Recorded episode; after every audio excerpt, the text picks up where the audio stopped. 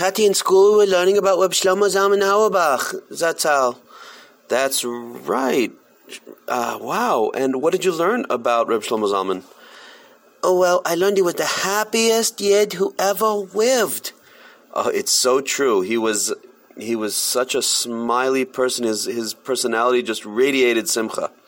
And you know who else is like that?